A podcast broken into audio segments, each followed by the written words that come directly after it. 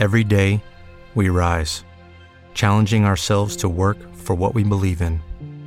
At U.S. Border Patrol, protecting our borders is more than a job, it's a calling. Agents answer the call, working together to keep our country and communities safe. If you're ready for a new mission, join U.S. Border Patrol and go beyond. Learn more at cbp.gov/careers. Questa sera vorrei veramente che noi dedicassimo un attimo della nostra riflessione a una realtà che talvolta noi cristiani forse non conosciamo bene.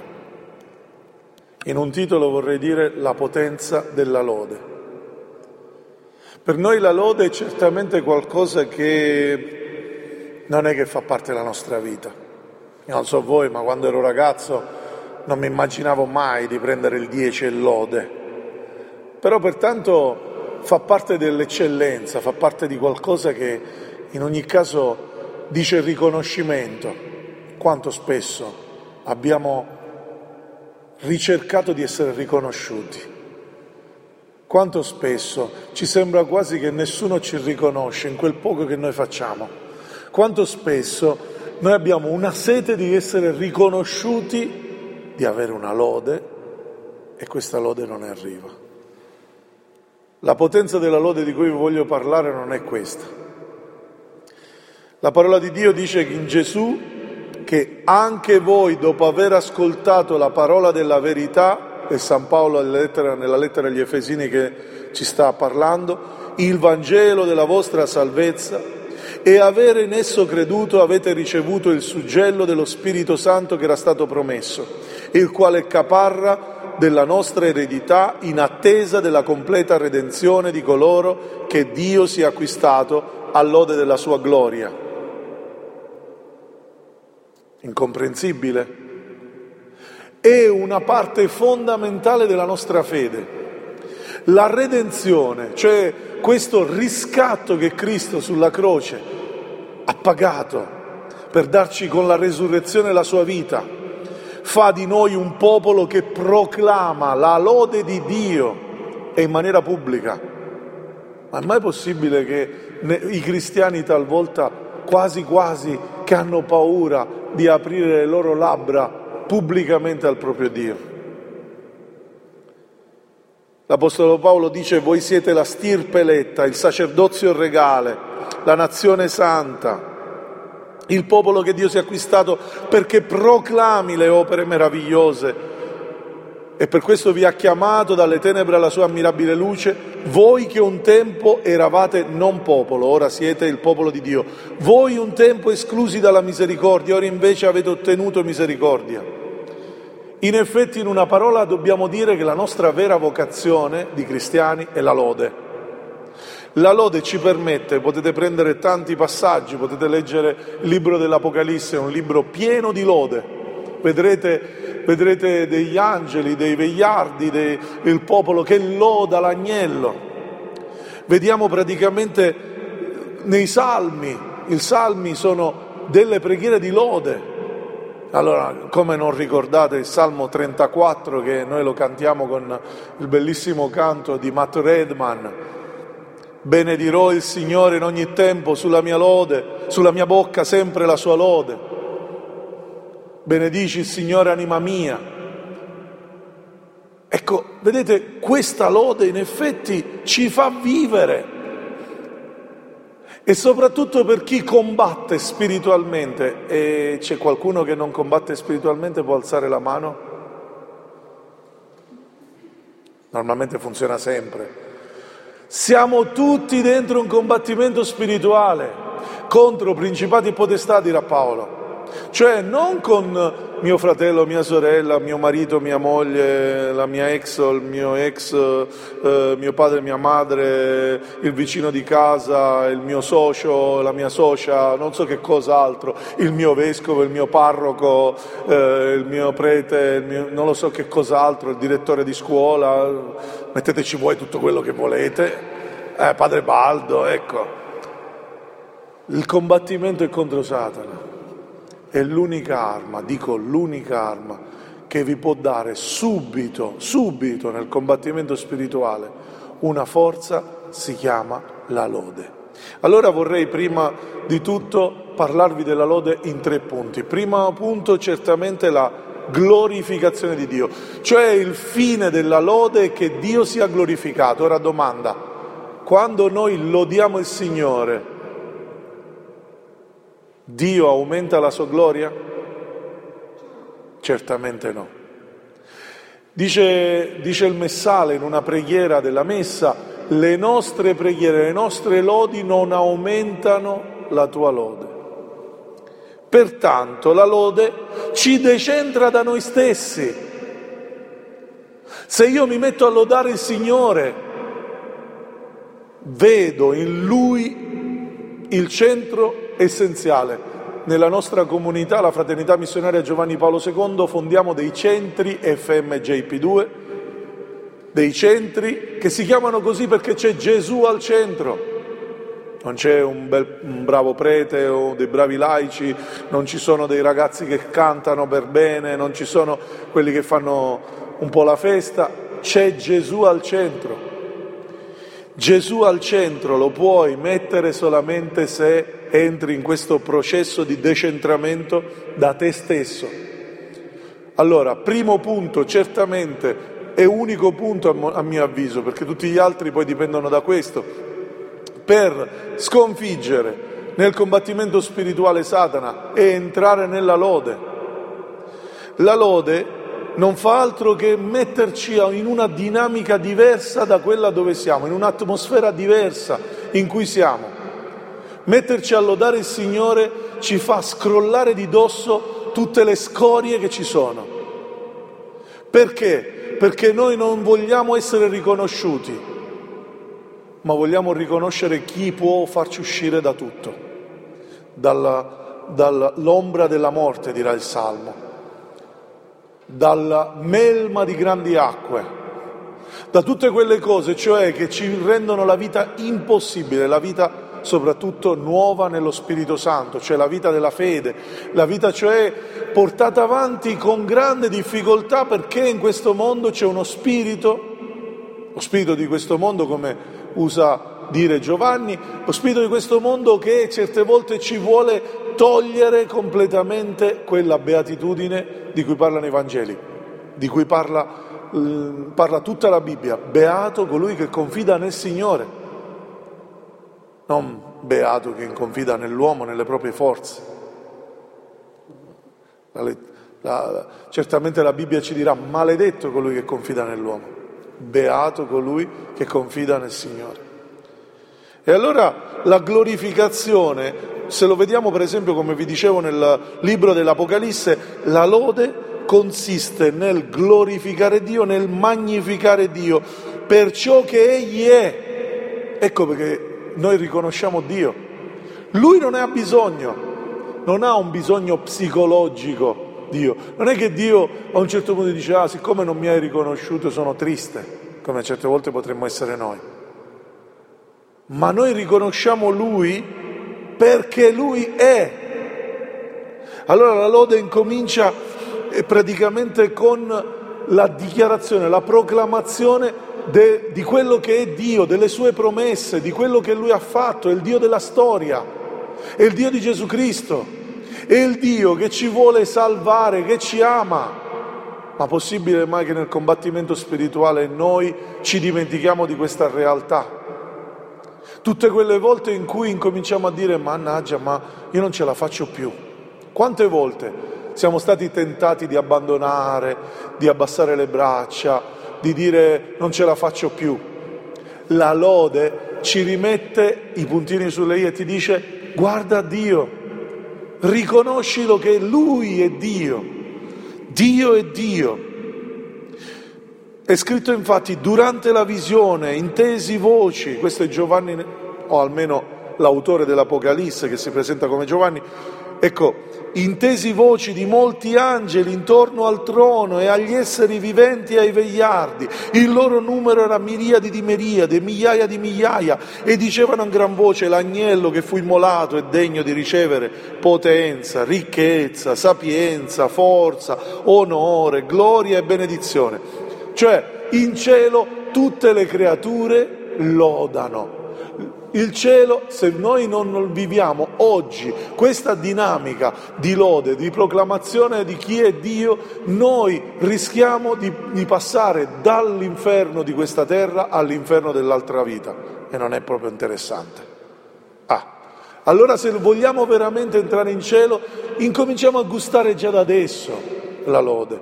La lode è qualcosa di potente, Talvolta preghiamo e diciamo delle preghiere, ma non preghiamo veramente nella lode.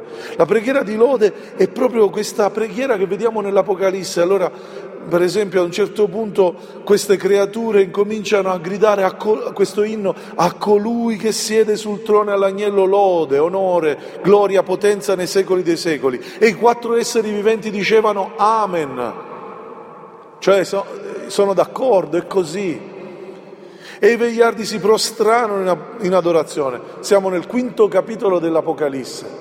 Questa dinamica della lode è certamente qualcosa che abita in tutta la storia del popolo di Israele. Nel momento in cui Israele è liberato dall'Egitto, ci sono le donne, e do una buona notizia soprattutto agli uomini, le prime nella storia della Bibbia ad aver lodato il Signore sono le donne.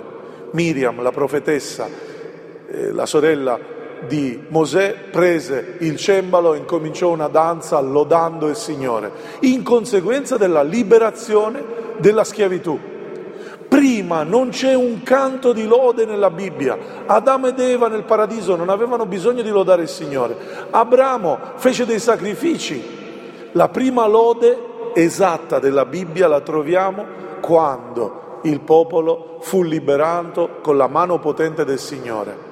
Allora mi viene da chiedere, ma noi abbiamo sperimentato la potenza dell'amore di Dio? Se noi l'abbiamo sperimentato la lode nasce automatica, la lode incomincia a riconoscere Dio nella propria vita. Non si può pensare una persona guarita da una malattia, non cominciare a, emozio- a emozionarsi lodando il Signore, elevando le proprie mani, il proprio cuore, la propria vita al Signore, dicendo Dio come faccio senza di te? Tu sei il mio Dio, tu sei il mio tutto, tu sei il mio Salvatore.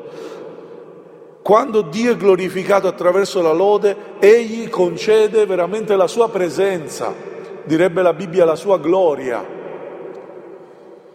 È scritto che nel primo tempio di Gerusalemme, appena Salomone ebbe finito di pregare, cadde dal cielo il fuoco che consumò l'olocausto e le altre vittime, mentre la gloria del Signore riempiva il tempio. Ci sembra quasi una cosa spettacolare, ma in effetti, in effetti secondo tutta la tradizione, il tempio, il tempio era pieno di gloria. Quante volte entrando in una chiesa incominciamo a fare una preghiera di lode e ci sentiamo benedetti? Non possiamo non pensare a quell'autore francese André Forsat che scrisse il libro Dio esiste, io l'ho incontrato. Era ateo prima, entrò in una chiesa, incominciò a pregare, automaticamente dal suo cuore venne la certezza che Dio è Dio. Ecco che cos'è la lode. La lode è qualcosa che ti stravolge, la, la, la lode è qualcosa che ti dà la sua presenza, ti dà la sua esperienza. Dio si fa toccare, Dio si fa sentire. E vediamo tanti passaggi nella Bibbia su questa glorificazione, rendere la gloria a Dio perché Dio possa manifestarsi con la sua gloria. Secondo punto, la lode è espressione della nostra riconoscenza per le opere che Lui fa, vi dicevo. Quindi la lode può diventare ringraziamento, dire grazie. Quanto spesso noi non sappiamo dire grazie. Quanto spesso è tutto è lecito e tutto è dovuto in questa società. Con Dio mai, mai un cristiano che magari ha ricevuto una grazia, che magari possa essere riconoscente per tutta la vita.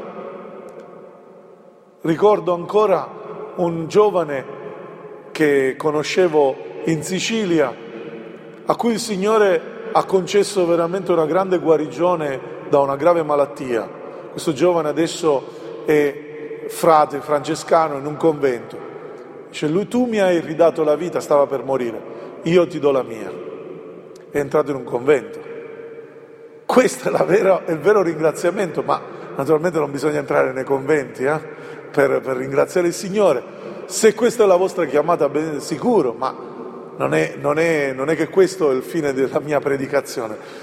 Il ringraziamento è a Dio per le sue meraviglie. Domanda, vedo le meraviglie di Dio o sono offuscato da tutta l'opera satanica che oggi sta distruggendo famiglie, società, politica, civiltà, eccetera? Riesco a vedere l'opera di Dio nonostante tutta questa influenza negativa. Riesco veramente a dire Dio, ma tu ci sei. Se io riesco a vederlo, allora farò quello che dice Paolo. Paolo ci dice state sempre lieti, pregate incessantemente, in ogni cosa rendete grazie. Questa è infatti la volontà di Dio in Cristo Gesù verso di voi. Prima Tessalonicesi capitolo 5 versetti 16 e 18. Non dice di fare novene, per carità, fate le novene.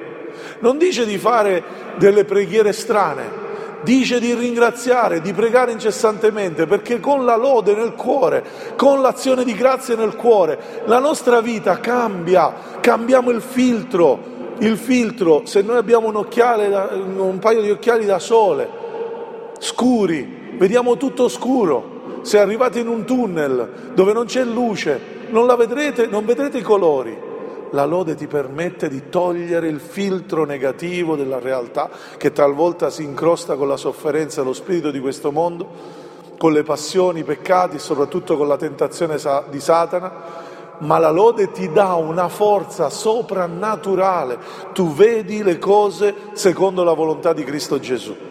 Allora ringraziare in ogni tempo è il segreto quindi per lasciarsi afferrare dalla presenza di Dio, lasciarsi afferrare nella gloria di Dio. Io sto facendo un lavoro che non ne posso più, è la mia esperienza di questi giorni. L'unica cosa che mi resta da fare la sera è lodare il Signore, perché se non avessi la lode io non potrei andare avanti, entrerei in un burnout, perché mi sto mettendo sulle spalle delle cose troppo grosse e pertanto il Signore è lì e me le chiede di fare. Allora chi mi dà la forza? Me la dà Lui nella maniera in cui noi diciamo grazie Signore Gesù. Ricordo ancora un libro potente che se lo trovate lo potete comprare, eccezionale. l'autore si chiama Merlin, Merlin Carothers, un grande aviatore che fa l'esperienza di Dio e scrive tutta una serie di libri sulla potenza della lode. E lui diceva, quando stai guidando e vedi il semaforo rosso, anziché incominciare a bestemmiare, a dire delle parolacce, a arrabbiarti, a diventare amaro, ma dai lode al Signore e dici grazie Signore Gesù. E ancora oggi ricordo la testimonianza di una carissima amica che adesso insomma, avrà i suoi bei 65-70 anni, adesso non so con esattezza, ma che, con cui ho vissuto in Francia, una carissima amica mia che si chiama Anne Merlot, una grande scrittrice anche di libri sulla guarigione interiore, e Anne racconta la sua testimonianza di una volta aver avuto un semaforo rosso dopo aver conosciuto un ragazzo, non si erano scambiati i numeri di telefono, però era, aveva avuto un colpo di fulmine per questo ragazzo, però poi non l'aveva visto più. Un giorno rimase bloccata, era in ritardo, doveva andare a messa, eccetera, eccetera, anzi al culto perché a quel tempo era ancora protestante e praticamente vede il rosso, incomincia a lamentarsi e sua sorella gli dice no, ma ti ricordi cosa dice Carothers? Bisogna ringraziare il Signore. Oh Signore, non lo so perché, ma ti ringrazio per questo rosso. In quel momento passava quel ragazzo. Quel ragazzo che lei non aveva più visto, l'aveva visto in un'altra città della Francia, era lì. E grazie a quella lode il Signore l'ha fatta entrare veramente nella promessa, in quello che lei doveva vivere non delle cose difficili, ma le cose che il Signore vuole, la felicità, la pienezza che il Signore vuole. La lode ci dà questo entrare nella sua meraviglia, nella sua gloria. Colui che costantemente ringrazia Dio è anche colui che saprà riconoscere l'agire di Dio nella sua vita e che a partire da ciò che sarà più attento a vederlo all'opera. Noi non riconosciamo il Signore semplicemente perché il nostro cuore non è attento, non è a forza di volontà, non è a forza di studiare il catechismo o di studiare la parola di Dio. La parola di Dio va letta, ma con la preghiera di lode, con lo Spirito Santo, che poi a un certo punto ci fa attenti, attenti dell'opera di Dio, attenti di quello che fa il Signore. È scritto anche per mezzo di Cristo Dunque offriamo continuamente un sacrificio di lode a Dio, cioè il frutto di labbra che confessano il suo nome. Noi siamo abituati solamente a confessare i nostri peccati e le nostre colpe. Ma confessare il nome di Dio significa fare l'esatto contrario, dire quello che è buono nella nostra vita. Dio c'è, Dio agisce, Dio opera. Allora entriamo nel terzo punto, che è il punto della benedizione divina. La lode, quando noi lodiamo il Signore all'inizio sembra quasi un atletismo. Noi eh, eleviamo il peso, alziamo le mani, eh, io mi immagino sempre, eh, forse perché ho fatto quando ero ragazzo di bodybuilding, allora alziamo il peso, il peso c'è della nostra incredulità, il peso di perdere la nostra gloria, di perdere la nostra riconoscenza per darla a Dio. E a quel punto cosa succede? Facciamo esperienza che Dio ci benedice. Cioè la lode ci fa sperimentare, vi dicevo, la potenza di Dio, la sua fedeltà. È scritto nei Salmi, alleluia, lodate il Signore, popoli tutti, voi tutte nazioni, dategli gloria perché forte è il suo amore per noi e la sua fedeltà dura in eterno. Amen o non amen? La sua fedeltà dura in eterno. Si fermerà un attimo la sua fedeltà, perché tu in questo momento, come dicono i francesi, tu es dans les galères, quasi praticamente prigioniero, tu sei nelle galere, tu sei nei problemi, tu sei, scusate, nella M fino a qua. Si fermerà Dio a questo? No, assolutamente no. Come si vede nella parola di Dio, attraverso la potenza della lode il Signore ha fatto crollare Gerico. La lode è esattamente quello che avviene a Gerico. Il popolo non riusciva a entrare in questa città che gli era stato promesso dal Signore. Cosa fecero? Bah, secondo la Bibbia c'è scritto, poi io non c'ero, ma sono sicuro che la lode può fare questo, almeno ci sta insegnando quello che avviene nella vita spirituale. Gerico con le sue muraglie caddero quando i eh, lodatori, come possiamo dire, cioè il coro di quelli che lodavano il Signore davanti all'arca incominciarono a suonare le trombe e lodarono il Signore, innalzarono un canto di lode. E con la lode ha questa dimensione della musica, del canto, dove possiamo dire quasi una dedica d'amore. Io non so se siete stati innamorati, ma innamorati insomma di quelli che con la I maiuscola si dedicano le canzoni d'amore. Addirittura chi, chi, chi si ama ha sempre la canzone, la nostra canzone è questa. Ebbene, la lode, la canzone, la dedica d'amore per Dio, quella dedica che ti ricorderà sempre e in ogni momento che Dio c'è, non ti abbandona mai, anzi ti benedice. Vogliamo pensare per esempio a quel famoso evento dei tre giovani nella fornace. Cosa facevano questi tre giovani? Lodavano il Signore. Cosa successe? Che arrivò un quarto uomo che li, li bloccò tutti i leoni, bloccò le fiamme e li liberò. Capite che praticamente la nostra vita con la lode prende un'altra dinamica. Addirittura Dio nella lode può cambiare il corso della nostra vita, del nostro combattimento, della nostra situazione.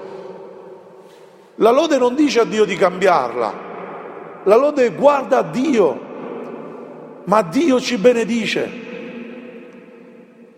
E vogliamo vedere la, l'esperienza di San Paolo, che San Paolo è uno specialista della lode. San Paolo con questo suo discepolo Sila nella prigione di Filippi, dal momento che gli atti degli apostoli riferiscono che verso mezzanotte Paolo e Sila in preghiera cantavano inni a Dio, un po' come facciamo noi con le canti di lode, no? Inni a Dio. Mentre i carcerati stavano ad ascoltarli, d'improvviso venne un terremoto così forte che furono scosse le fondamenta della prigione. Subito tutte le porte si aprirono e si sciolsero le catene di tutti. Questo è il sedicesimo capitolo degli Atti, verso il versetto 25-26. Capite che questi sono dei racconti che hanno marcato completamente una generazione di cristiani.